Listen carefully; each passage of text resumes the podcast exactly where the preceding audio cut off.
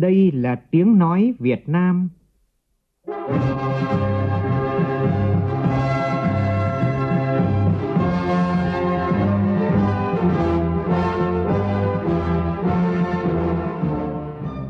là tiếng nói Việt Nam, phát thanh từ Hà Nội, thủ đô nước Cộng hòa xã hội chủ nghĩa Việt Nam.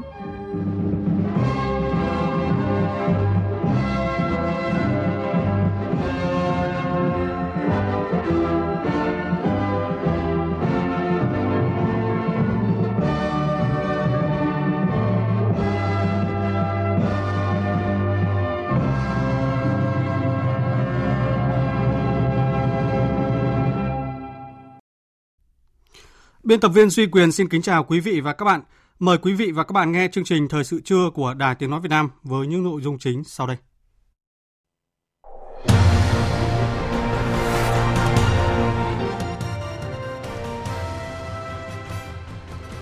Khai mạc trọng thể hội nghị lần thứ hai Ban chấp hành Trung ương Đảng khóa 13.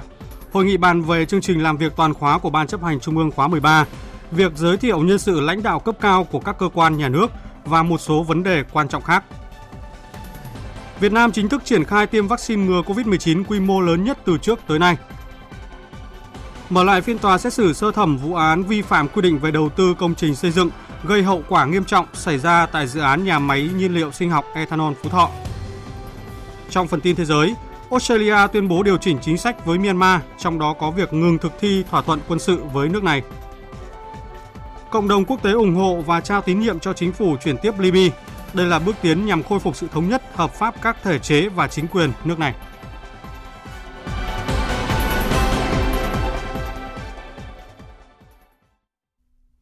Bây giờ là tin chi tiết. Thưa quý vị và các bạn, sáng nay tại trụ sở Trung ương Đảng diễn ra phiên khai mạc trọng thể Hội nghị Trung ương lần thứ hai Ban chấp hành Trung ương Đảng khóa 13.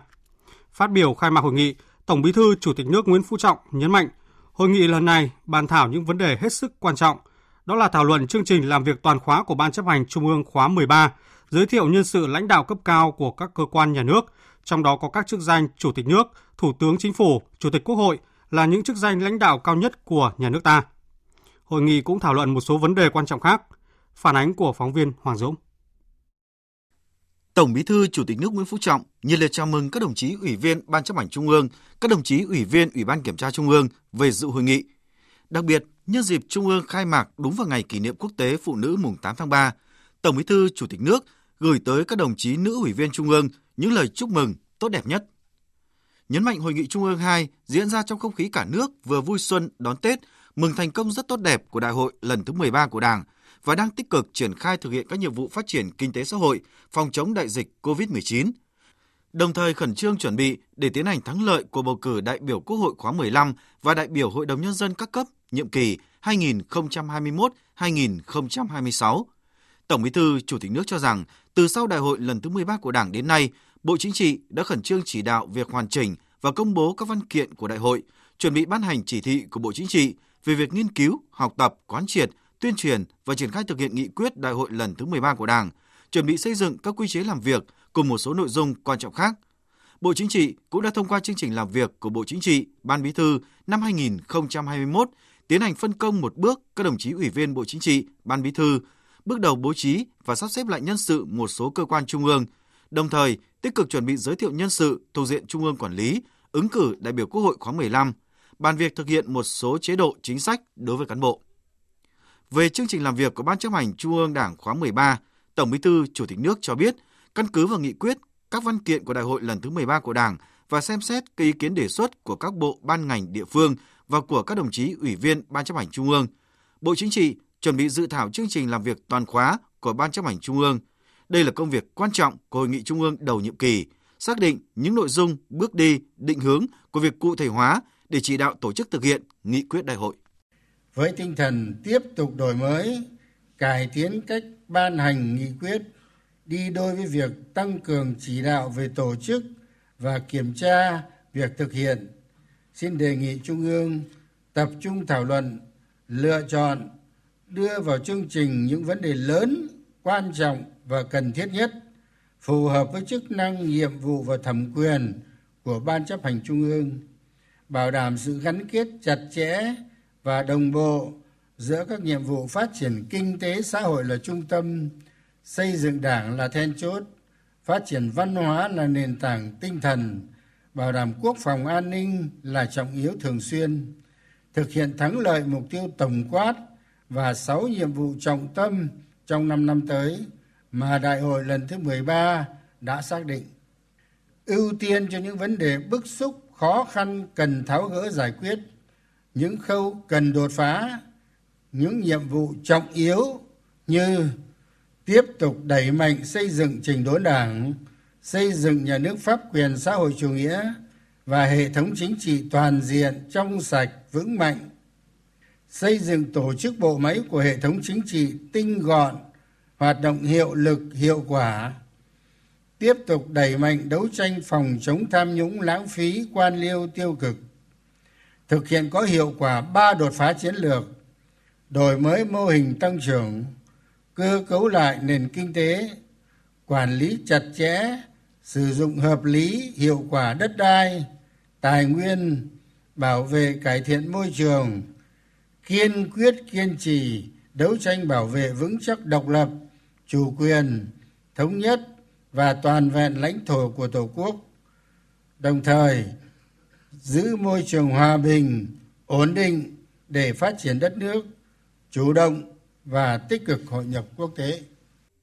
về việc giới thiệu nhân sự lãnh đạo cấp cao của các cơ quan nhà nước, Tổng Bí thư Chủ tịch nước khẳng định, ngay sau đại hội lần thứ 13 của Đảng, Bộ Chính trị đã tiến hành phân công một bước các ủy viên Bộ Chính trị, Ban Bí thư chuẩn bị và giới thiệu các đồng chí ủy viên Trung ương ứng cử đại biểu Quốc hội khóa 15, đồng thời chỉ đạo các cấp ủy tiếp tục kiện toàn tổ chức bộ máy, cán bộ ở cấp mình.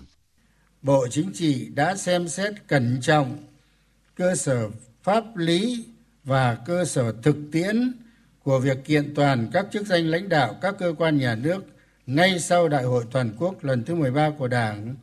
và thống nhất cao là cần sớm kiện toàn, sắp xếp lại các chức danh lãnh đạo cơ quan nhà nước một cách đồng bộ, đáp ứng yêu cầu kịp thời, triển khai tổ chức thực hiện nghị quyết đại hội 13 của Đảng. Bộ Chính trị đề nghị Trung ương cho thực hiện kiện toàn các chức danh lãnh đạo các cơ quan nhà nước tại kỳ họp thứ 11 của Quốc hội khóa 14 theo quy định của Đảng và pháp luật của nhà nước. Theo quy chế làm việc, tại hội nghị lần này, Bộ Chính trị cũng xin trình Trung ương quyết định việc giới thiệu nhân sự ứng cử các chức danh Chủ tịch nước, Thủ tướng Chính phủ, Chủ tịch Quốc hội là những chức danh lãnh đạo cao nhất của nhà nước ta, đồng thời báo cáo xin ý kiến Trung ương trước khi Bộ Chính trị chính thức giới thiệu nhân sự đối với các chức danh khác để Quốc hội xem xét bầu hoặc phê chuẩn theo thẩm quyền. Tổng Bí thư Chủ tịch nước nhấn mạnh, vấn đề nhân sự mà hội nghị trung ương quyết định và tham gia ý kiến lần này cần quán triệt và thực hiện nhất quán phương hướng công tác nhân sự do Đại hội toàn quốc của Đảng đã thông qua, bảo đảm sự lãnh đạo thống nhất, toàn diện, hài hòa của Đảng trên các lĩnh vực, địa bàn và tạo ra sức mạnh tổng hợp chung, cố gắng xem xét một cách tổng thể, sắp xếp hợp lý nhất trong điều kiện có thể, căn cứ vào tiêu chuẩn chung của cán bộ, cần chú trọng năng lực, sở trường, chuyên môn được đào tạo, kinh nghiệm công tác và chiều hướng phát triển, kết hợp yêu cầu trước mắt và bước chuẩn bị cho các khóa tiếp theo, bảo đảm tính kế thừa và phát triển. Công tác nhân sự cần được tiến hành theo đúng các quy định của Đảng, quy chế làm việc của Ban chấp hành Trung ương, đúng với nguyên tắc Đảng thống nhất lãnh đạo, công tác cán bộ và quản lý đội ngũ cán bộ trong hệ thống chính trị, đồng thời phù hợp với các quy định của pháp luật về tổ chức và hoạt động của các cơ quan nhà nước. Thời gian hội nghị lần này dự kiến không nhiều, công việc rất khẩn trương. Tổng Bí thư Chủ tịch nước đề nghị các đồng chí trung ương phát huy cao độ tinh thần trách nhiệm, tập trung trí tuệ, đóng góp ý kiến để hội nghị thành công tốt đẹp.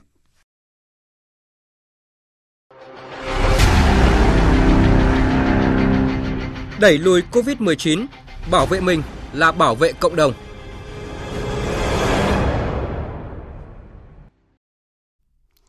Thưa quý vị và các bạn, sáng nay Bộ Y tế tổ chức đợt tiêm vaccine ngừa COVID-19 đầu tiên khởi đầu cho chiến dịch tiêm chủng có quy mô lớn nhất từ trước tới nay với hơn 100.000 liều. Chiến dịch có nguồn lực đầu tư rất lớn của chính phủ để phòng chống dịch COVID-19 hiệu quả, góp phần bảo vệ chăm sóc và nâng cao sức khỏe của người dân trên cả nước. Tại Hà Nội, hơn 400 nhân viên y tế Bệnh viện Bệnh nhiệt đới Trung ương cơ sở Đông Anh là những người đầu tiên được tiêm vaccine ngừa COVID-19. Phóng viên Văn Hải thông tin. 420 nhân viên y tế của Bệnh viện Bệnh nhiệt đới Trung ương thuộc diện tiêm vaccine COVID-19 đợt này, trong đó 100 người được tiêm trong ngày hôm nay. Buổi sáng tiêm cho 50 người, buổi chiều 50 người. Bác sĩ Vũ Minh Điền, Phó Giám đốc Trung tâm Phòng chống dịch và tiêm chủng vaccine Bệnh viện Bệnh nhiệt đới Trung ương cho biết. Thực sự ờ, đây là một cái vinh dự rất lớn của bệnh viện Bệnh nhiệt đới Trung ương cũng như nhân viên y tế của bệnh viện nhiệt đới Trung ương khi mà được uh, là những người đầu tiên mà tiêm cái mũi vaccine này. Nếu mà có điều kiện mình ờ, sẽ tiêm hết cho tất cả các bộ nhân viên y tế của bệnh viện. Tuy nhiên thì do cái cung ứng vaccine của mình lúc đầu này còn đang phải phân bổ cho 13 tỉnh thành có dịch. Đấy, nên là mình sẽ ưu tiên cho những người mà đang trực tiếp bố trí chăm sóc điều trị cho bệnh nhân Covid. Tức là chủ yếu là nhân viên y tế của bệnh viện nhiệt đới Trung ương đang làm tại cơ sở Kim Trung và một số uh, nhân viên y tế mà làm ở khoa khám bệnh ở cơ sở giải phóng làm nhiệm vụ sàng lọc bệnh nhân. Theo kế hoạch, trong tuần này sẽ tiêm hết mũi 1 cho những người trong danh sách và sau 12 tuần, các nhân viên y tế sẽ được tiêm mũi vaccine thứ hai. Thạc sĩ Phạm Thị Nguyệt Quyên, phụ trách phòng công tác xã hội, Bệnh viện Bệnh nhiệt đới Trung ương, một trong những người được tiêm đầu tiên chia sẻ. Mặc dù vào thì uh, các bác sĩ có bảo là nó sẽ buốt một chút, đau một chút, nhưng mà mình cũng không thấy buốt, thấy đau thì thấy bình thường hết mình thì cũng cảm thấy là rất là vinh dự vì là những cái người đầu tiên mà được tham gia tiêm trong cái đợt này. Thì, uh, thực ra thì um, cũng đây là thể hiện cái sự quan tâm của lãnh đạo Đảng và nhà nước đối với cả lực lượng tuyến đầu chống dịch. Thì cũng nhờ có vaccine thì chúng mình cũng sẽ có thể yên tâm hơn, y bác sĩ trong bệnh viện có thể yên tâm hơn trong công tác điều trị và chăm sóc bệnh nhân. Cũng tại Hà Nội, ngày mai, Sở Y tế thành phố sẽ tiêm vaccine COVID-19 cho nhân viên y tế của Bệnh viện Thanh Nhàn, sau đó sẽ tiêm cho 300 nhân viên của Trung tâm Kiểm soát Bệnh tật Hà Nội. Dự kiến trong tháng 3 này, Việt Nam sẽ có thêm 1 triệu 300 nghìn liều vaccine COVID-19 của AstraZeneca và tháng 4 là 4 triệu 100 nghìn liều. Vaccine này có hiệu quả phòng lây nhiễm virus SARS-CoV-2 là 76% sau mũi tiêm thứ nhất và 81% sau mũi tiêm thứ hai. Tại Hải Dương, sáng nay địa phương này cũng bắt đầu tiêm vaccine COVID-19 cho một số nhóm đối tượng ưu tiên đợt 1. Trung tâm Y tế thành phố Hải Dương và Trung tâm Y tế huyện Kim Thành được chọn là địa điểm thực hiện. Phản ánh của phóng viên Đài Tiếng Nói Việt Nam thường trú tại khu vực Đông Bắc. Đúng 8 giờ sáng nay, tại Bệnh viện nhiệt đới Hải Dương, Bộ Y tế và Ủy ban Nhân dân tỉnh Hải Dương đã triển khai chiến dịch tiêm chủng vaccine COVID-19. Thứ trưởng Bộ Y tế Đỗ Xuân Tuyên dự và phát động chiến dịch tiêm chủng tại đây. Ngay sau buổi lễ triển khai chiến dịch, 50 cá nhân được tiêm vaccine COVID-19 trong ngày 8 tháng 3 tại Trung tâm Y tế thành phố Hải Dương đã lần lượt tiến hành thực hiện các quy trình thăm khám sức khỏe trước khi vào tiêm vaccine. Trong số 50 người này, ngoài đa số là cán bộ y tế, sinh viên tham gia chống dịch, còn có cả lao động tự do, công nhân, đoàn viên thanh niên là những thành viên của tổ COVID-19 cộng đồng. Thứ trưởng Đỗ Xuân Tiên đề nghị tỉnh Hải Dương giả soát lại kế hoạch tiêm chủng để triển khai đồng bộ trong toàn tỉnh việc tiêm vaccine, đồng thời bố trí các điểm tiêm tuân thủ nguyên tắc phòng chống dịch, khẩu trang, khoảng cách, sát khuẩn, vân vân Tất cả chất thải sau khi tiêm chủng cần phải được xử lý theo quy định. Bên cạnh đó, cần tổ chức sàng lọc rất kỹ trước khi tiêm vì đây là vaccine mới. Thứ trưởng lưu ý không quá dựa vào vaccine khi mà tình hình sản xuất vaccine trên thế giới chưa đáp ứng được nhu cầu, sản xuất vaccine trong nước đang trong giai đoạn thử nghiệm. Thứ trưởng Đỗ Xuân Tuyên đề nghị. Nên đề nghị là chúng ta không vì dựa vào tiêm vaccine mà chúng ta chủ quan nơ nả trong công tác phòng chống dịch. Mà chúng ta phải quán triệt theo đúng thông điệp, theo đúng tinh thần chỉ đạo của Thủ tướng đó là 5K cộng vaccine Tức là chúng ta vẫn phải triển khai đồng bộ các biện pháp phòng chống dịch, chứ chúng ta không quá dựa vào vaccine. Tại Trung tâm Y tế huyện Kim Thành, 7 rưỡi sáng nay mùng 8 tháng 3, những hộp vaccine đã được chuyển về và được bảo quản ở nhiệt độ 2 đến 8 độ C. Trong ngày hôm nay, Trung tâm Y tế huyện Kim Thành sẽ tổ chức tiêm cho 30 người, đều là thành viên các tổ Covid cộng đồng, nhân viên y tế. Tất cả đều lạc quan, phấn khởi trước, trong và sau khi tiêm. Chị Trình Thị Phương và chị Nguyễn Thị Huê cho biết. Tôi à, rất là vinh dự vì à, đã là một trong những người đầu tiên được à, tiêm vaccine COVID-19 mà Việt Nam đã nhập khẩu về. Và tôi cũng cảm thấy rất là yên tâm và tin tưởng. Vâng, sau khi tiêm Covid-19 xong thì em cảm thấy rất là sức khỏe ổn định và rất là vui khi được là người đầu lần đầu tiên được tiêm Covid-19. Em là trong tổ Covid cộng đồng và cũng được tập huấn về cái cái, cái công tác phòng chống dịch Covid-19. Sau khi tiêm thì cán bộ y tế cũng đã hướng dẫn tư vấn là bọn em vẫn chuẩn bị tốt cái việc phòng chống dịch Covid-19 này, cũng chưa không thể là tiêm vaccine rồi mà chủ quan nơi nào. Sau khi tiêm vaccine, các cá nhân sẽ vào phòng riêng biệt và được đội ngũ y bác sĩ theo dõi trong vòng 30 phút. Sau đó, nếu không có diễn biến bất thường sẽ được cấp giấy xác nhận đã tiêm chủng COVID-19 thành công. Tất cả những cá nhân sau khi tiêm đều có sức khỏe ổn định. Bác sĩ Vũ Văn Sang, trưởng khoa hồi sức cấp cứu Trung tâm Y tế huyện Kim Thành cho biết. Cũng trang bị đầy đủ các cái trang thiết bị cấp cứu, thuốc dịch truyền cần thiết để xử trí các cái phản ứng sau tiêm. Thì khi sử dụng thì nó có thể xảy ra một số các cái ờ, phản ứng phụ nếu có. Thì đối với các cái phản ứng nhẹ như là ờ, nhức đầu, buồn nôn, chóng mặt, mệt mỏi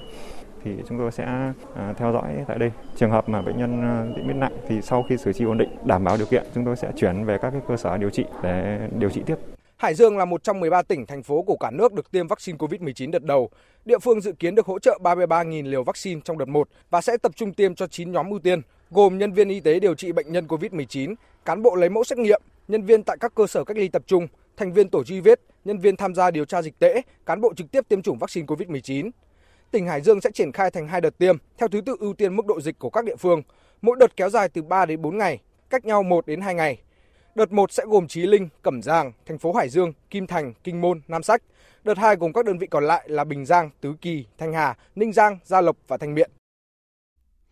Tại thành phố Hồ Chí Minh, phóng viên Quang Vinh đưa tin, sáng nay 900 nhân viên y tế tại bệnh viện Bệnh nhiệt đới Trung ương thành phố Hồ Chí Minh được tiêm những liều vaccine ngừa COVID-19 đầu tiên. Và sau khi tiêm chủng thì những người này được quản lý theo dõi bằng hồ sơ sức khỏe điện tử có chứng nhận điện tử đã được tiêm vaccine. Có mặt giám sát hoạt động tiêm chủng, Thứ trưởng Bộ Y tế Nguyễn Trường Sơn cho rằng đây được coi là bước ngoặt quan trọng trong trận chiến chống đại dịch COVID-19 khi Việt Nam đã có một trong những vũ khí chống dịch đặc hiệu. Tại khu vực phía Nam, Bệnh viện nhiệt đới Thành phố Hồ Chí Minh là đơn vị được tiêm vaccine đầu tiên với 900 nhân viên y tế được tiêm. Dự kiến trong một tuần sẽ hoàn thành việc tiêm vaccine COVID-19 tại Bệnh viện nhiệt đới Thành phố Hồ Chí Minh. 9 giờ 30 sáng nay, sau khi hoàn tất khâu kiểm tra rà soát y tế, các nhân viên y tế là nữ giới được tiêm vaccine đầu tiên. Lãnh đạo bệnh viện nhiệt đới thành phố Hồ Chí Minh cho biết lượng vaccine đã được công ty cổ phần vaccine Việt Nam VNVC bàn giao, được bảo quản trong kho lạnh theo đúng tiêu chuẩn. Việc tiêm chủng được theo dõi chặt chẽ để kiểm soát những tác dụng phụ và những biểu hiện bất thường sau khi tiêm. Bác sĩ Nguyễn Thanh Phong, trưởng khoa nhiễm D, bệnh viện nhiệt đới thành phố Hồ Chí Minh nói: là một cái hạnh phúc à, được à, một trong những người mà tiêm đầu à, vaccine đầu tiên tại phía Nam mình. Tiêm một cái vaccine thì mình cũng thấy rồi, bấy lâu nay nó cũng có những cái báo cáo, nó có những cái phản ứng phụ và những cái, cái tai biến cũng có thể xảy ra. Nhưng mà ở bệnh viện cũng đã chuẩn bị tất cả những cái phương án để chăm sóc, để theo dõi sau khi tiêm. Tại thành phố Hồ Chí Minh có hơn 40.000 người thuộc diện ưu tiên tiêm vaccine COVID-19 trong lô vaccine COVID-19 với 117.600 liều đầu tiên về Việt Nam, Bộ Y tế cấp cho Bệnh viện nhiệt đới Thành phố Hồ Chí Minh 900 liều, Bệnh viện Giải chiến Củ Chi 150 liều, Trung tâm Kiểm soát bệnh tật Thành phố Hồ Chí Minh HCDC 8.000 liều và sẽ triển khai phương án tiêm trong những ngày tới. Thông tin từ Ban Chỉ đạo Quốc gia phòng chống dịch COVID-19, sáng nay nước ta không ghi nhận thêm ca mắc mới COVID-19. Đến thời điểm này, nước ta đã chữa khỏi cho 1.920 bệnh nhân COVID-19. Trong số các bệnh nhân còn lại đang điều trị tại các cơ sở y tế, thì có hơn 250 người có xét nghiệm âm tính với SARS-CoV-2 từ 1 đến 3 lần. Tuy nhiên, thì sáng nay, lãnh đạo Trung tâm Kiểm soát Bệnh tật tỉnh Thái Bình cho biết, mẫu bệnh phẩm xét nghiệm của nữ bệnh nhân số 2148 thì dương tính với SARS-CoV-2. Hiện thì bệnh nhân đang được cách ly, điều trị tại Bệnh viện Đa khoa tỉnh Thái Bình, sức khỏe ổn định. Thưa quý vị, sau thời gian dài nghỉ Tết và phòng chống dịch COVID-19 thì sáng nay, học sinh các cấp học tại Hải Phòng và nhiều trường học trên địa bàn tỉnh Hải Dương, Quảng Ninh chính thức đi học trở lại. Phản ánh của nhóm phóng viên Đài Tiếng Nói Việt Nam, cơ quan thường trú tại khu vực Đông Bắc. Sau thời gian nghỉ kéo dài, hơn 490.000 học sinh các cấp học trên địa bàn thành phố Hải Phòng đã trở lại trường trong niềm vui hân hoan. Các thầy cô giáo cũng có mặt từ rất sớm để đón học trò khẩu trang y tế dự phòng, dung dịch sát khuẩn tay được bố trí ở nhiều khu vực lớp học, hành lang, sân trường. Nhiều trường học tổ chức phân luồng, giãn cách học sinh từ cổng trường để đo thân nhiệt, nhắc nhở các em các biện pháp phòng chống dịch bệnh. Trước đó, ngay sau khi thành phố Hải Phòng có quyết định cho học sinh đi học trở lại, các trường đã khẩn trương thực hiện công tác phun khử khuẩn, vệ sinh trường lớp. Anh Nguyễn Ngọc Cường, phụ huynh cháu Nguyễn Đăng Khánh, lớp 1A3 trường tiểu học Tân Trào, quận Lê Trân cho biết. Hôm nay thì cháu rất là vui sau thời gian nghỉ dài thì hôm nay rất là vui là được trở lại trường hôm nay là dậy rất sớm đến trường. Đến giờ thì cái công tác phòng chống dịch của trường rất là tốt, cũng yên tâm về quan trong công tác phòng chống dịch của trường. Trong những ngày đầu học sinh đi học trở lại, các trường học tại Hải Phòng tổ chức ra soát, đánh giá kết quả học tập trực tuyến, từ đó điều chỉnh kế hoạch dạy học theo phương hướng kế thừa những nội dung kiến thức đã học trực tuyến. Nhiều trường học tổ chức cho học sinh ăn bán chú ngay từ tuần đầu tiên các em trở lại. Bà Đặng Thị Hạnh, hiệu trưởng trường mầm non Phù Long, huyện Cát Hải, thành phố Hải Phòng cho biết, Nhà trường cũng đã chuẩn bị tất cả cơ sở vật chất như rửa tay khử khuẩn ở ngoài trời để à, phụ huynh khi đưa con đến cũng phải đảm bảo và có những cái khẩu trang phát miễn phí cho học sinh và phụ huynh nếu không có khẩu trang đưa con tới trường à, và đặc biệt đối với ngành mầm non thì dinh dưỡng cũng là một trong những nội dung rất là quan trọng. À, nhà trường cũng đã chuẩn bị xây dựng thực đơn cho các con đến trường đảm bảo cái lượng dinh dưỡng cho các con để phòng dịch cho nó tốt. Cũng trong sáng nay, học sinh hơn 20 trường trung học phổ thông và 4 trung tâm giáo dục nghề nghiệp, giáo dục thường xuyên ở 8 địa phương của tỉnh Hải Dương cũng đi học trở lại. Tại tỉnh Quảng Ninh, hơn 32.000 học sinh từ bậc tiểu học tới trung học phổ thông, giáo dục thường xuyên và dạy nghề, cùng 1.500 cán bộ giáo viên trên địa bàn thị xã Đông Triều cũng quay trở lại trường dạy và học sau thời gian nghỉ học do dịch bệnh COVID-19. Riêng bậc học mầm non của thị xã Đông Triều sẽ đi học vào ngày 15 tháng 3 tới. Thời sự VOV nhanh, tin cậy, hấp dẫn. Thưa quý vị và các bạn, hôm nay ngày Quốc tế Phụ nữ ngày 8 tháng 3, ngày tôn vinh phái đẹp trên toàn thế giới. Ngày Quốc tế Phụ nữ hay còn được gọi là Ngày Liên Hiệp Quốc vì Nữ quyền và Hòa bình Quốc tế. Đây là sự kiện được Liên Hợp Quốc chính thức công nhận vào năm 1977 và được tổ chức vào ngày 8 tháng 3 hàng năm. Suốt 111 năm qua thì Ngày Quốc tế Phụ nữ hàng năm trở thành dấu mốc để cả thế giới tôn vinh những đóng góp có thể thầm lặng nhưng rất lớn lao cũng như khát vọng khẳng định bản thân của những người phụ nữ cho gia đình và xã hội. Tại Việt Nam thì chiến dịch truyền thông hành hành trình hạnh phúc đồng hành cùng thành công của phụ nữ được dự án GRID, dự án bình đẳng giới thông qua nâng cao hiệu quả kinh tế sản xuất nông nghiệp và phát triển du lịch của chính phủ Australia phối hợp với mạng lưới các đối tác GRID hỗ trợ Hội Liên hiệp Phụ nữ tỉnh Lào Cai và Sơn La thực hiện. Chiến dịch được tổ chức với nhiều hoạt động nổi bật với sự tham gia của nhiều nhóm đối tượng từ hôm nay đến ngày 16 tháng 3. Người dự thi sẽ trả lời các câu hỏi qua hình thức trực tuyến liên quan đến bình đẳng giới, phòng chống bạo lực gia đình và dịch bệnh COVID-19. Chiến dịch hướng tới nâng cao nhận thức và thực hành bình đẳng giới, phòng chống bạo lực giới và dịch bệnh COVID-19. Thông qua đó thì giúp phụ nữ, đặc biệt là phụ nữ dân tộc thiểu số, nâng cao sự tự tin, làm chủ cuộc sống, nam giới thấu hiểu, cũng như chia sẻ với nữ giới trong xây dựng gia đình hạnh phúc, góp phần xây dựng cộng đồng văn minh và phát triển. Trong diễn biến liên quan thì phóng viên Minh Hạnh đưa tin, hôm nay trường Đại học Sư phạm Kỹ thuật Thành phố Hồ Chí Minh chính thức nhận sinh viên nữ có hoàn cảnh khó khăn vào ở miễn phí trong ký túc xá mini có tên gọi Ngôi nhà hạnh phúc của nhà trường.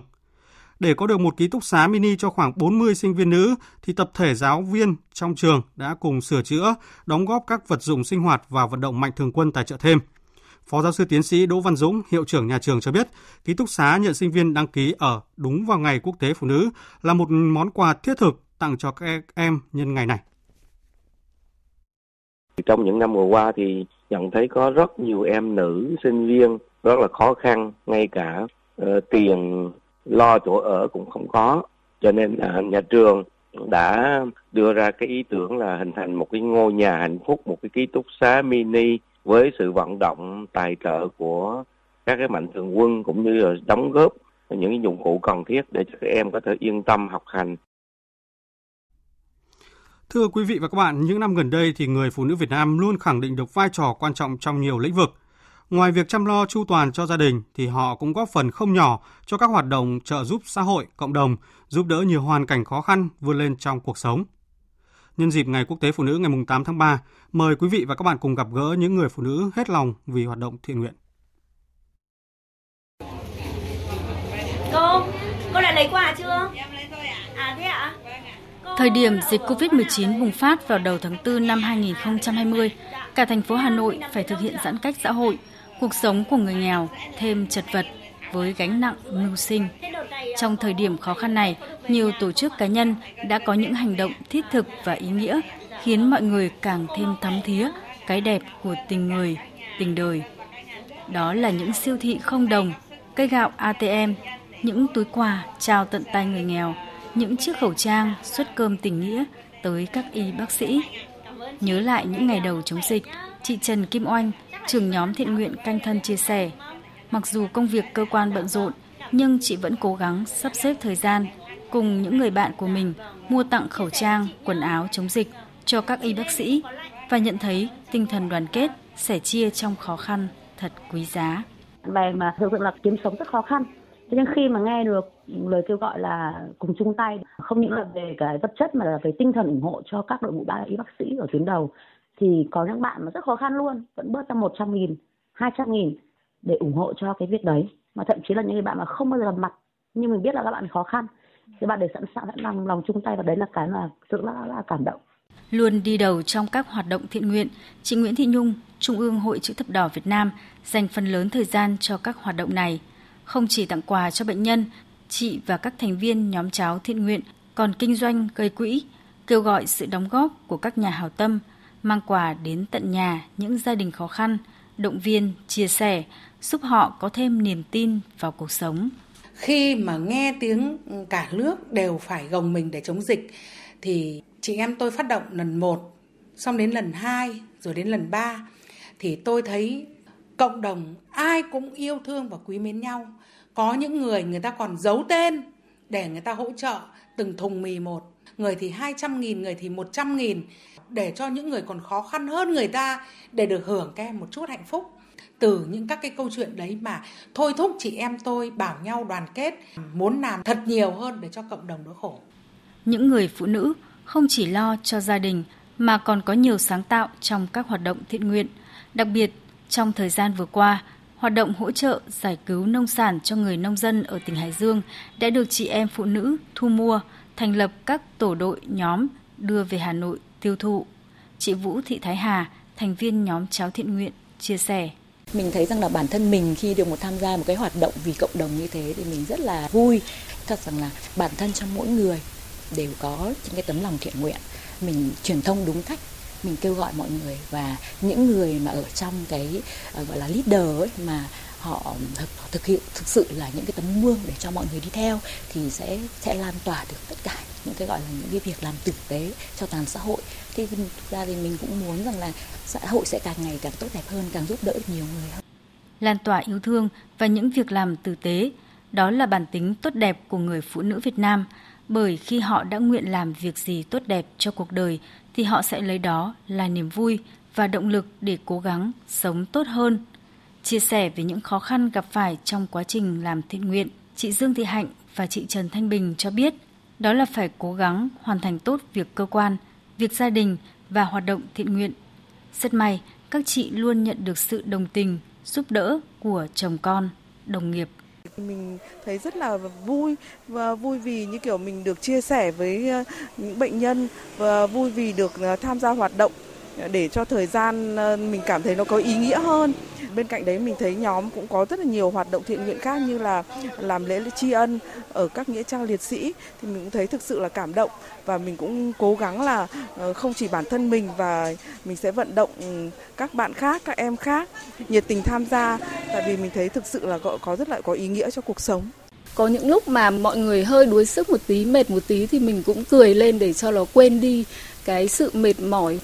lúc nào đấy mà bí quá mà mọi người bảo bận ngày thứ bảy hoặc bận ngày chủ nhật thì mình vào mình cũng vui vẻ với cả mọi người. Thì phải là trong con người mình trong trái tim của mình. Ờ, để mà mình làm được những cái việc như thế đã có tâm rồi thì mọi người sẽ làm hết được những công việc như thế. Theo bà Nguyễn Thị Minh Hương, trưởng ban tuyên giáo Hội Liên hiệp Phụ nữ Việt Nam, hoạt động thiện nguyện của các hội nhóm phụ nữ các tỉnh thành ngày càng phát huy mạnh mẽ, góp phần cùng nhà nước trợ giúp cho các hoàn cảnh yếu thế. Có một số hoạt động thì mang tính là tự phát từ cái ý nguyện của chị em mong muốn được à, hỗ trợ. Và cái quan trọng là hội phụ nữ đã kịp thời phát hiện và chúng tôi chia sẻ, nhân rộng hình ảnh đấy ra trên các cái trang fanpage của hội là thường xuyên cập nhật. Thế và các chị em ở xã này lại nhìn thấy xã kia làm thì lại thấy là à mình cũng có thể làm được như thế, thậm chí còn tốt hơn, thì lại tiếp tục thành một cái phong trào thi đua để có nhiều cái hành động à, thiết thực hơn trong cái việc phòng chống covid. Với tinh thần lá lành, đùm lá rách và xuất phát từ sự thương cảm cho những mảnh đời có hoàn cảnh khó khăn, éo le trong cuộc sống, những người phụ nữ Việt Nam vẫn lặng lẽ tỏa ngát hương thơm cho đời, kết nối những trái tim yêu thương, những tấm lòng thiện nguyện để tạo nên sức mạnh, góp phần giúp đỡ được nhiều hơn cho những mảnh đời bất hạnh. Thưa quý vị, Ngày Quốc tế Phụ nữ mùng 8 tháng 3 năm nay được Liên Hợp Quốc lấy chủ đề là Phụ nữ trong lãnh đạo, hiện thực hóa một tương lai bình đẳng trong thế giới COVID-19. Chủ đề năm nay được lựa chọn nhằm ghi nhận những nỗ lực to lớn của phụ nữ và trẻ em gái trên toàn thế giới trong việc định hình một tương lai bình đẳng và phục hồi từ đại dịch COVID-19.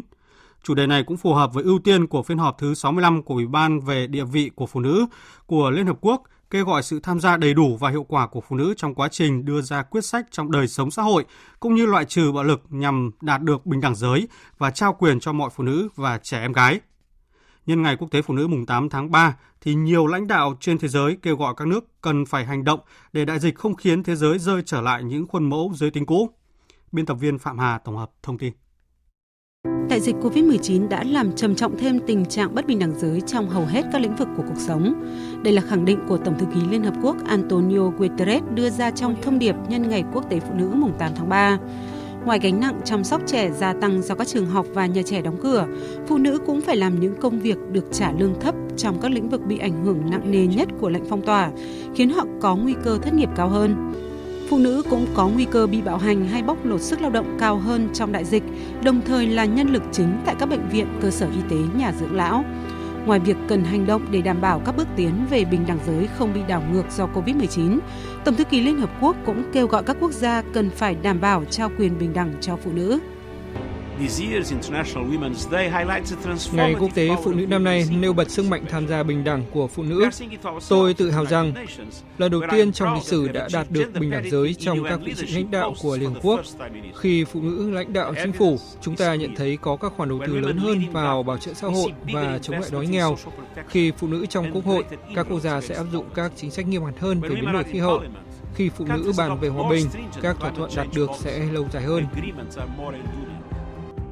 Ông Guterres cho rằng phục hồi sau đại dịch là cơ hội để xóa bỏ bất bình đẳng. Đã đến lúc xây dựng một tương lai bình đẳng cho tất cả mọi người và vì lợi ích của tất cả mọi người.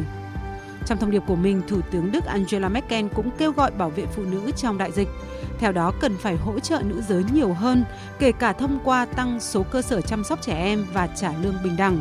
Bà khẳng định mức lương của hai giới phải bằng nhau. Tổng thư ký Liên minh Nghị viện Thế giới Martin Chugong cho rằng các nước cần phải tiếp tục đặt ra hạn mức để tăng số lượng phụ nữ trong Quốc hội. Khi chúng ta vui mừng và nghênh mức cao nhất mọi thời đại này, chúng ta cũng cảm thấy rằng sự tiến bộ đang diễn ra một cách từ từ hoặc thậm chí là chậm chạp. Với tốc độ hiện nay, phải mất 50 năm nữa, chúng ta mới có thể đạt được bình đẳng giới trong Quốc hội. Và tất nhiên tất cả chúng ta đều đồng ý rằng điều này không thể biện hộ được, không thể chấp nhận được. Hướng tới Ngày Quốc tế Phụ nữ mùng 8 tháng 3, nhiều hoạt động vinh danh phụ nữ cũng diễn ra tại nhiều quốc gia. Tại thủ đô Moscow của Nga đã khai mạc một triển lãm Nữ tình báo phụng sự Tổ quốc. Đây là triển lãm vinh danh các nữ điệp viên Liên Xô trước đây và nước Nga ngày nay. Hàng loạt chiến dịch như lựa chọn thử thách hay hãy nói lên tiếng nói của mình đang được nhiều phụ nữ trên thế giới hưởng ứng nhằm khẳng định quyền bình đẳng và cần được bảo vệ của phụ nữ. Quý vị và các bạn đang nghe chương trình Thời sự trưa của Đài Tiếng Nói Việt Nam. Xin chuyển sang các tin đáng chú ý khác. Sẽ khấu trừ các khoản chi ủng hộ phòng chống dịch COVID-19 khi tính thuế thu nhập cá nhân. Đây là đề xuất mới nhất của Bộ Tài chính trình chính phủ. Tin cho biết. Theo Bộ Tài chính, thời gian qua, dịch bệnh COVID-19 diễn biến phức tạp ảnh hưởng tới đời sống người dân trên cả nước.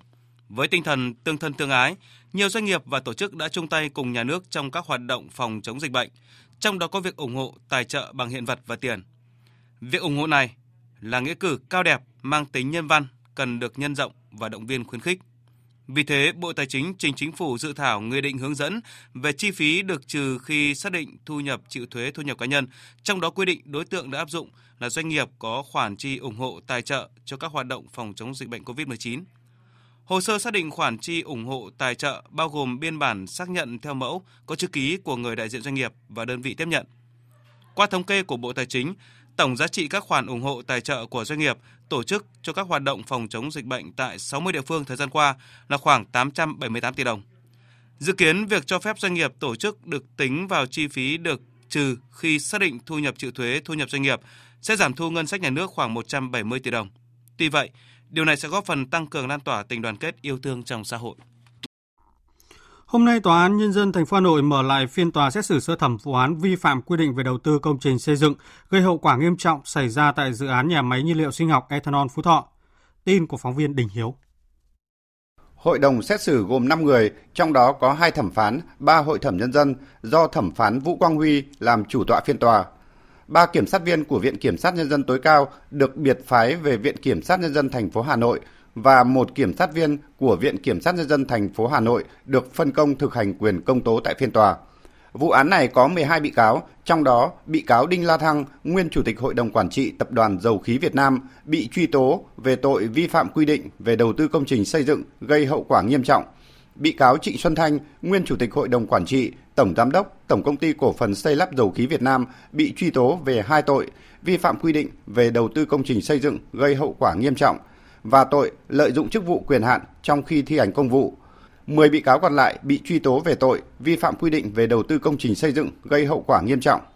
Theo cáo trạng, năm 2007, trong quá trình triển khai thực hiện dự án xây dựng nhà máy sản xuất ethanol khu vực phía Bắc tại huyện Tam Nông, tỉnh Phú Thọ, Mặc dù biết Tổng công ty cổ phần xây lắp dầu khí Việt Nam chưa từng thực hiện dự án nào về lĩnh vực ethanol, nhưng với vai trò là Chủ tịch Hội đồng Quản trị Tập đoàn Dầu khí Việt Nam, bị cáo Đinh La Thăng đã định hướng và chỉ đạo việc giao thầu cho Tổng công ty cổ phần xây lắp dầu khí Việt Nam theo đề nghị của bị cáo Trịnh Xuân Thanh. Trong quá trình thực hiện, do liên danh trong đó có Tổng công ty cổ phần xây lắp dầu khí Việt Nam không đủ năng lực nên dự án ethanol Phú Thọ liên tục bị chậm tiến độ. Tháng 3 năm 2013, Tổng công ty cổ phần xây lắp dầu khí Việt Nam đã đơn phương dừng thi công dự án mà chưa có hạng mục nào hoàn thành. Hậu quả từ các hành vi làm trái các quy định của các bị cáo trong vụ án đã gây ra thiệt hại tổng số tiền hơn 543 tỷ đồng. Dự kiến phiên tòa diễn ra trong 10 ngày. Cũng sáng nay, Tòa án Nhân dân cấp cao tại Hà Nội mở phiên tòa xét xử phúc thẩm đối với 6 bị cáo có đơn kháng cáo trong vụ án giết người chống người thi hành công vụ xảy ra tại thôn Hoành, xã Đồng Tâm, huyện Mỹ Đức, thành phố Hà Nội. Dự kiến phiên tòa diễn ra trong 3 ngày.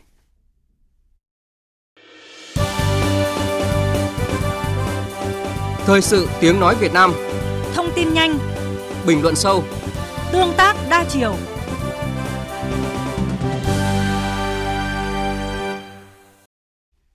Xin chuyển sang phần tin thế giới. Trong một động thái mới nhất nhằm phản ứng trước tình hình Myanmar, Australia tuyên bố điều chỉnh chính sách với Myanmar, trong đó có việc ngừng thực thi thỏa thuận quân sự với nước này.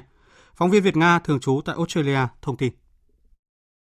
Bộ trưởng Ngoại giao Australia Maris Payne tái khẳng định sự lo ngại của Australia về cuộc đảo chính tại Myanmar và tình trạng bạo lực leo thang, cũng như số người chết sau sự kiện ngày 1 tháng 2. Bộ trưởng Maris Payne cho biết, Australia lên án việc sử dụng bạo lực hoặc gây bạo lực chết người nhằm chống lại người dân. Australia kêu gọi các lực lượng an ninh Myanmar kiềm chế và kiềm chế bạo lực đối với dân thường. Đây là lần thứ hai Australia công khai phản ứng trước tình hình Myanmar. Tuy vậy, lần này không chỉ tuyên bố, Australia đã tiến hành thêm một bước khi quyết định hành động, cụ thể là ngừng chương trình đào tạo tiếng Anh trong khuôn khổ hợp tác quân sự ít ỏi giữa hai nước. Bên cạnh đó, Australia cũng chuyển hướng chương trình viện trợ phát triển sang hỗ trợ nhân đạo nhằm giúp những người nghèo, những người dễ bị tổn thương, trong đó có cả những người Rohingya và các dân tộc thiểu số khác. Các hoạt động hỗ trợ nhân đạo của Australia đối với người dân Myanmar cũng sẽ không được thực hiện với chính phủ nước này cũng như một số tổ chức liên quan đến chính phủ, mà sẽ được triển khai thông qua các tổ chức phi chính phủ. Hiện tại, Australia vẫn đang áp dụng lệnh trừng phạt đối với Myanmar trong một số lĩnh vực như cấm vận chuyển vũ khí cho Myanmar và cấm vận một số cá nhân của nước này. Trong bối cảnh hiện tại, Australia sẽ tiếp tục xem xét lệnh trừng phạt của mình. Liên Hợp Quốc cùng các nước gồm Mỹ và Đức vừa khẳng định tầm quan trọng cho việc tổ chức phiên họp Quốc hội Libya hôm nay để trao tín nhiệm cho chính phủ mới. Phóng viên Tuấn Nguyễn từ khu vực Trung Đông đưa tin. Đặc phái viên Liên Hợp Quốc tại Libya Jan Kubit cho biết, phiên trao tín nhiệm là một bước quan trọng khác nhằm khôi phục sự thống nhất và hợp pháp của các thể chế và chính quyền Libya nhằm đạt được sự thống nhất, chủ quyền và ổn định của đất nước. Do vậy, không có bất kỳ lý do gì để cản trở những nỗ lực này. Trong khi đó, Đại sứ quán Mỹ tại Libya cũng phát đi tuyên bố ủng hộ thông điệp của phái bộ hỗ trợ Liên Hợp Quốc tại Libya về tầm quan trọng của việc tổ chức phiên họp của Hạ viện vào ngày 8 tháng 3 tại thành phố Sirte nhằm hoàn thành lộ trình chính trị ở Libya. Về phần mình, Đại sứ Đức tại Libya Oliver Osha cho biết Quốc hội Libya đang đứng trước cơ hội đặc biệt để hỗ trợ chính phủ lâm thời, qua đó khôi phục sự thống nhất đất nước một lần nữa. Đại sứ Đức cho rằng cơ hội này được mở ra sau một năm diễn ra hội nghị Berlin vào năm ngoái với việc các bên thỏa thuận giảm can thiệp của nước ngoài và hỗ trợ tiến trình chính trị do người Libya làm chủ. Tổng thống Mỹ Joe Biden đã ký ban hành một sắc lệnh nhằm tạo điều kiện dễ dàng cho người dân được đi bầu cử. Hành động của Tổng thống Biden diễn ra khi Quốc hội Mỹ do Đảng Dân Chủ kiểm soát đang thúc đẩy thông qua một dự luật liên quan đến việc bỏ phiếu và bầu cử nhằm đối phó với các nỗ lực nhằm giới hạn quyền được bỏ phiếu. Chuyển sang thông tin được dư luận Trung Đông quan tâm. Thưa quý vị và các bạn, theo bản báo cáo vừa được Liên Hợp Quốc công bố tại phiên họp thường kỳ của Hội đồng điều hành vì phụ nữ, thì Ả Rập Xê Út đứng đầu trong hơn 190 quốc gia thành viên của Liên Hợp Quốc trong việc thực hiện các cải cách nhằm tăng quyền cho phụ nữ, nâng cao vai trò của phụ nữ trong mọi mặt của đời sống kinh tế xã hội. Sự thay đổi nhanh chóng của Ả Rập Xê Út khiến nhiều người bất ngờ, nhất là khi không ít quốc gia Hồi giáo hiện vẫn đang còn duy trì những quy định hà khắc đối với phụ nữ. Vậy điều gì đã giúp cho Ả Rập Xê Út được thành công này? Biên tập viên Thúy Ngọc cùng phóng viên Ngọc Thạch sẽ thông tin cho chúng ta ngay sau đây.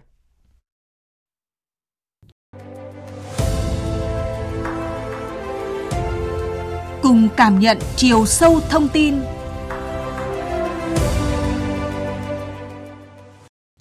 Thưa quý vị và các bạn, theo đánh giá của Liên Hợp Quốc thì Ả Rập Xê Út đã đạt được bước nhảy vọt về nâng cao vai trò của phụ nữ trong xã hội, đạt điểm số 80 trong thang điểm đánh giá 100 của Liên Hợp Quốc, tăng gần 10 điểm so với năm ngoái.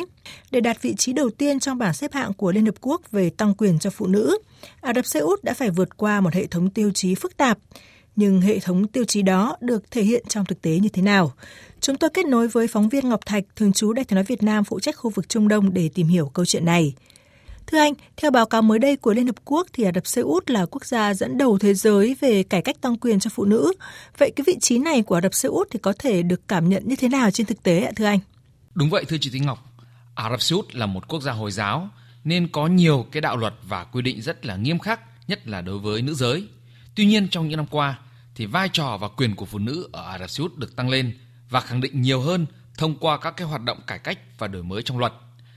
Chúng ta đã chứng kiến ngày nay thì nhiều phụ nữ Ả Rập Xê Út đảm nhận các vị trí lãnh đạo cấp cao như là cấp bộ trưởng, đại sứ, chủ tịch hay là giám đốc.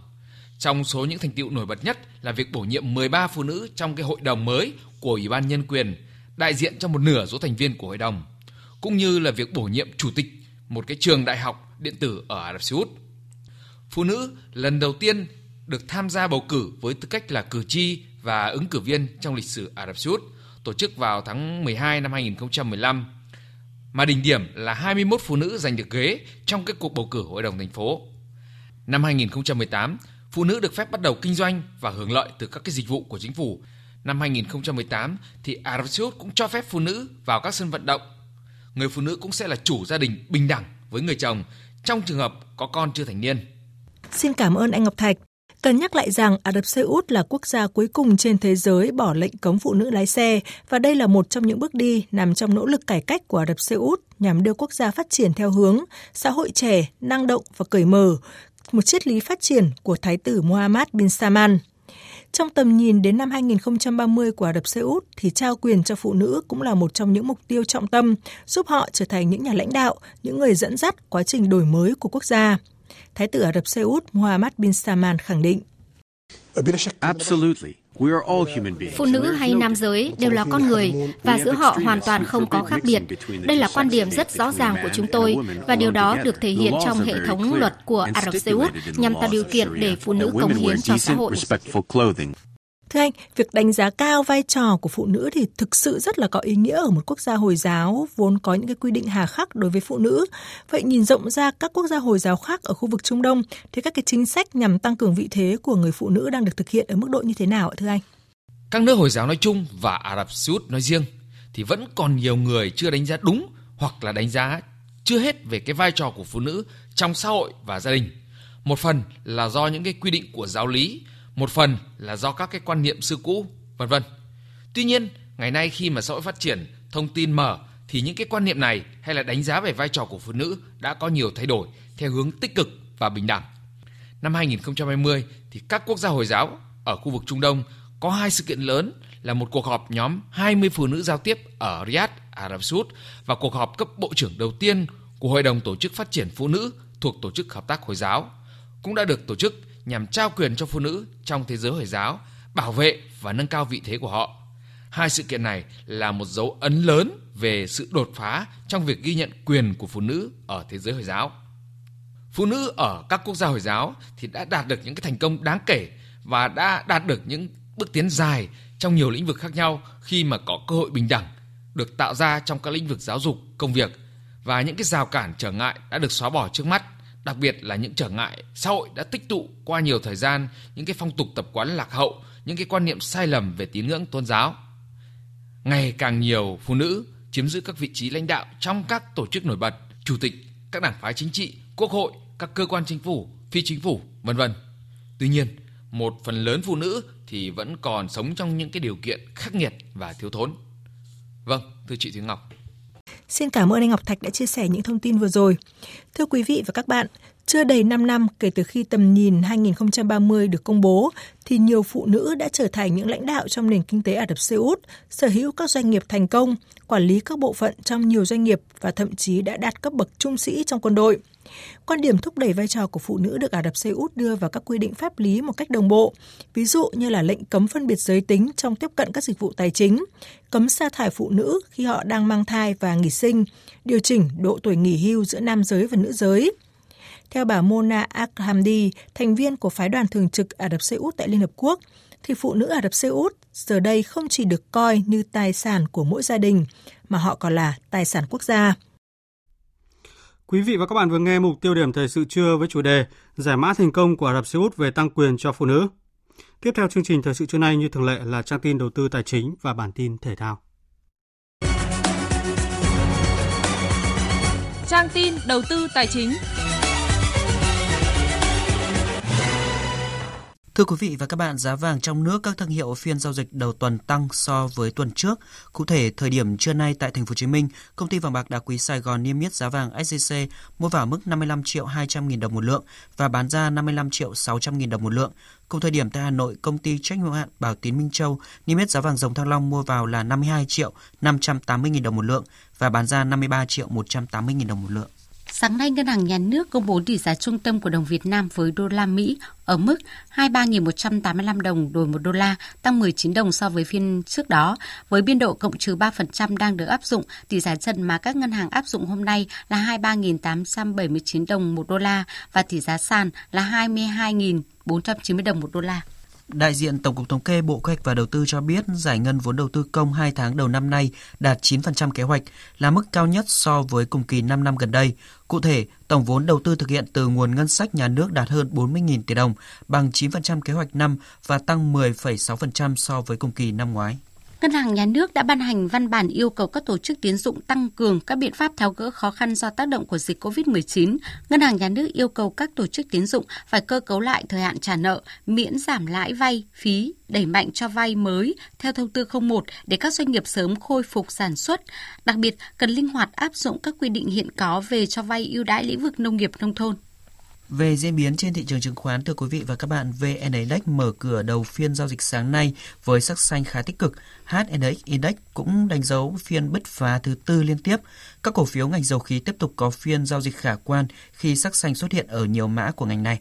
Chốt phiên giao dịch sáng nay, VN Index đạt 1.171,54 điểm, HNX Index đạt 264,08 điểm.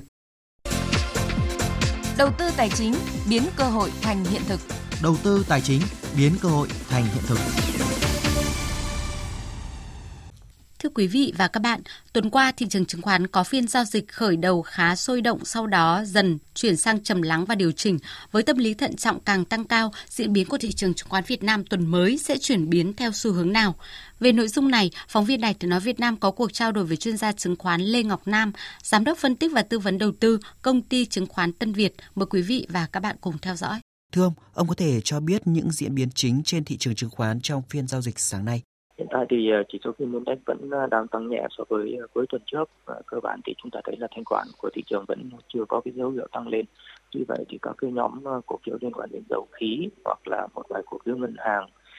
một vài cổ phiếu thuộc lĩnh vực bán lẻ đang có mức độ tăng tương đối là tốt so với tuần trước và có vẻ như là hiện tại thì thị trường cũng đang tương đối ổn định và biên độ giao dịch thì cũng khá là hẹp. Vâng, để giải quyết hiện tượng nghẽn lệnh diễn ra tại sàn giao dịch thành phố Hồ Chí Minh khi lệnh giao dịch ở trạng thái quá tải, một số đề xuất cho rằng là cần nâng lô cổ phiếu giao dịch lên 1.000 điểm. Ông có ý kiến gì về vấn đề này? Cơ bản thì tôi ờ, cho rằng thì việc nâng lô sẽ khá là khó khăn đối với ờ, nhà đầu tư ờ, cá nhân xuất phát ở một số các cái điểm ví dụ như là cùng với một số tiền thì hiện tại nhà đầu tư sẽ khó mà có thể đầu tư vào các cái cổ phiếu liên quan đến blue chip. Cái thứ hai nữa là sẽ khó khăn hơn cho nhà đầu tư trong việc ờ, cơ cấu danh mục đầu tư vì uh, chúng ta thấy là nếu mà một cái danh mục có nhiều cổ phiếu blue chip sẽ cần khá là nhiều tiền và thậm chí là đối với các cái tài khoản, một tỷ Việt Nam đồng cũng khó mà có thể sở hữu được vài cổ phiếu blue chip. Cái thứ ba nữa là chúng ta thấy rằng là dòng tiền hoàn toàn có thể sẽ dịch chuyển sang các cái nhóm cổ phiếu ờ, vừa và nhỏ vì nếu như cái việc này được thông qua thì sẽ có khá là nhiều các nhà đầu tư cá nhân với quy mô vốn đầu tư bé sẽ khó tiếp cận được với các cái cổ phiếu chất lượng. Và ngoài ra thì ờ, nếu như giả sử những cái nhu cầu đầu tư của nhà đầu tư không đổi thì rõ ràng rằng là cái dòng tiền nó sẽ có thể dịch chuyển sang cái nhóm cổ phiếu vốn hóa vừa và nhỏ. Vâng, vậy theo ông đâu là chiến lược phù hợp ở thời điểm này? Tôi cho rằng ờ, giai đoạn này VN Index có khả năng điều chỉnh hoặc là đi ngang do đó thì nhà đầu tư nếu như mà mua phần lớn các cái cổ phiếu ờ, giá xanh thì tôi nghĩ rằng nó chưa thực sự hợp lý các cái nhóm cổ phiếu ở bên trong thì cũng chỉ có một ờ, số nhóm cổ phiếu vẫn sẽ duy trì cái đà tăng tương đối là tốt phần còn lại sẽ có thể đi ngang hoặc điều chỉnh do đó thì tôi nghĩ rằng là nhà đầu tư nên lựa cái thời điểm mà thị trường giao dịch đỏ để mua vào thay vì những cái lúc thị trường đang hướng cận. Vâng, xin trân trọng cảm ơn ông với những phân tích vừa rồi.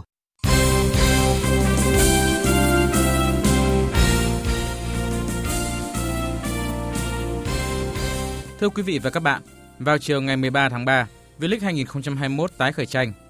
Do đã thua cả hai trận đầu tiên nên những ngày qua các cầu thủ Hà Nội rất tích cực tập luyện, đồng thời thi đấu giao hữu. Trong trận giao hữu hôm 6 tháng 3, đội bóng thủ đô thắng đậm Phú Thọ 5-0 trên sân hàng đẫy. Hiện các cầu thủ Hà Nội đang sẵn sàng chờ ngày tái xuất.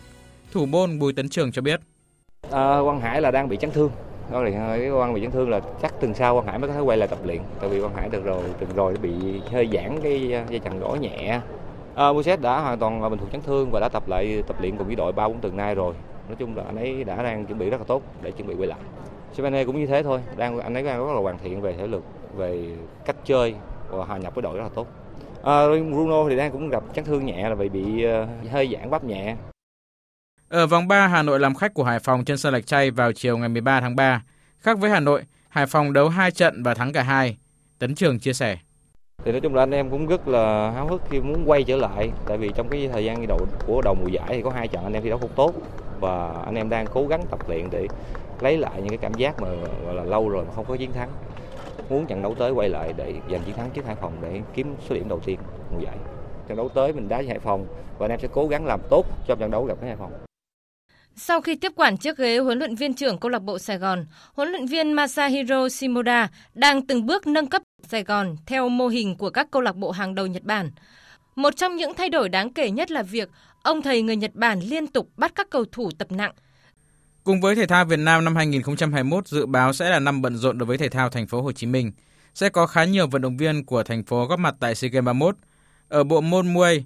huấn luyện viên trưởng Nguyễn Phú Hiển cho biết danh sách thi đấu của đội tuyển muay thành phố Hồ Chí Minh đã được cập nhật đầy đủ. Hiện đội vẫn đang duy trì đều đặn các bài tập với cường độ ngày hai buổi tập tại câu lạc bộ võ thuật thành phố Hồ Chí Minh. Hai võ sĩ chủ lực của thành phố là Nguyễn Trần Duy Nhất và Huỳnh Hà Hữu Hiếu đều nằm trong danh sách đội tuyển quốc gia và đang rất nỗ lực tập luyện để cùng đội tuyển quốc gia tham dự SEA Games 31.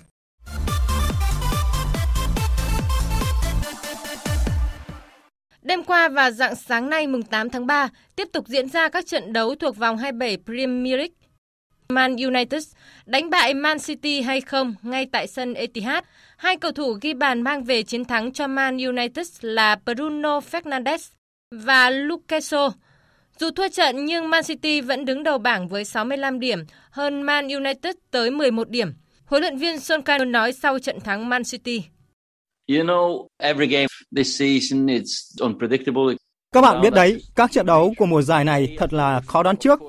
Mỗi đội bóng đều có những lúc thăng hoa nhưng cũng có khi trùng xuống. Tôi cho rằng hôm nay chúng tôi đã khởi đầu thật sự sáng suốt và thuận lợi khi dẫn trước 1-0.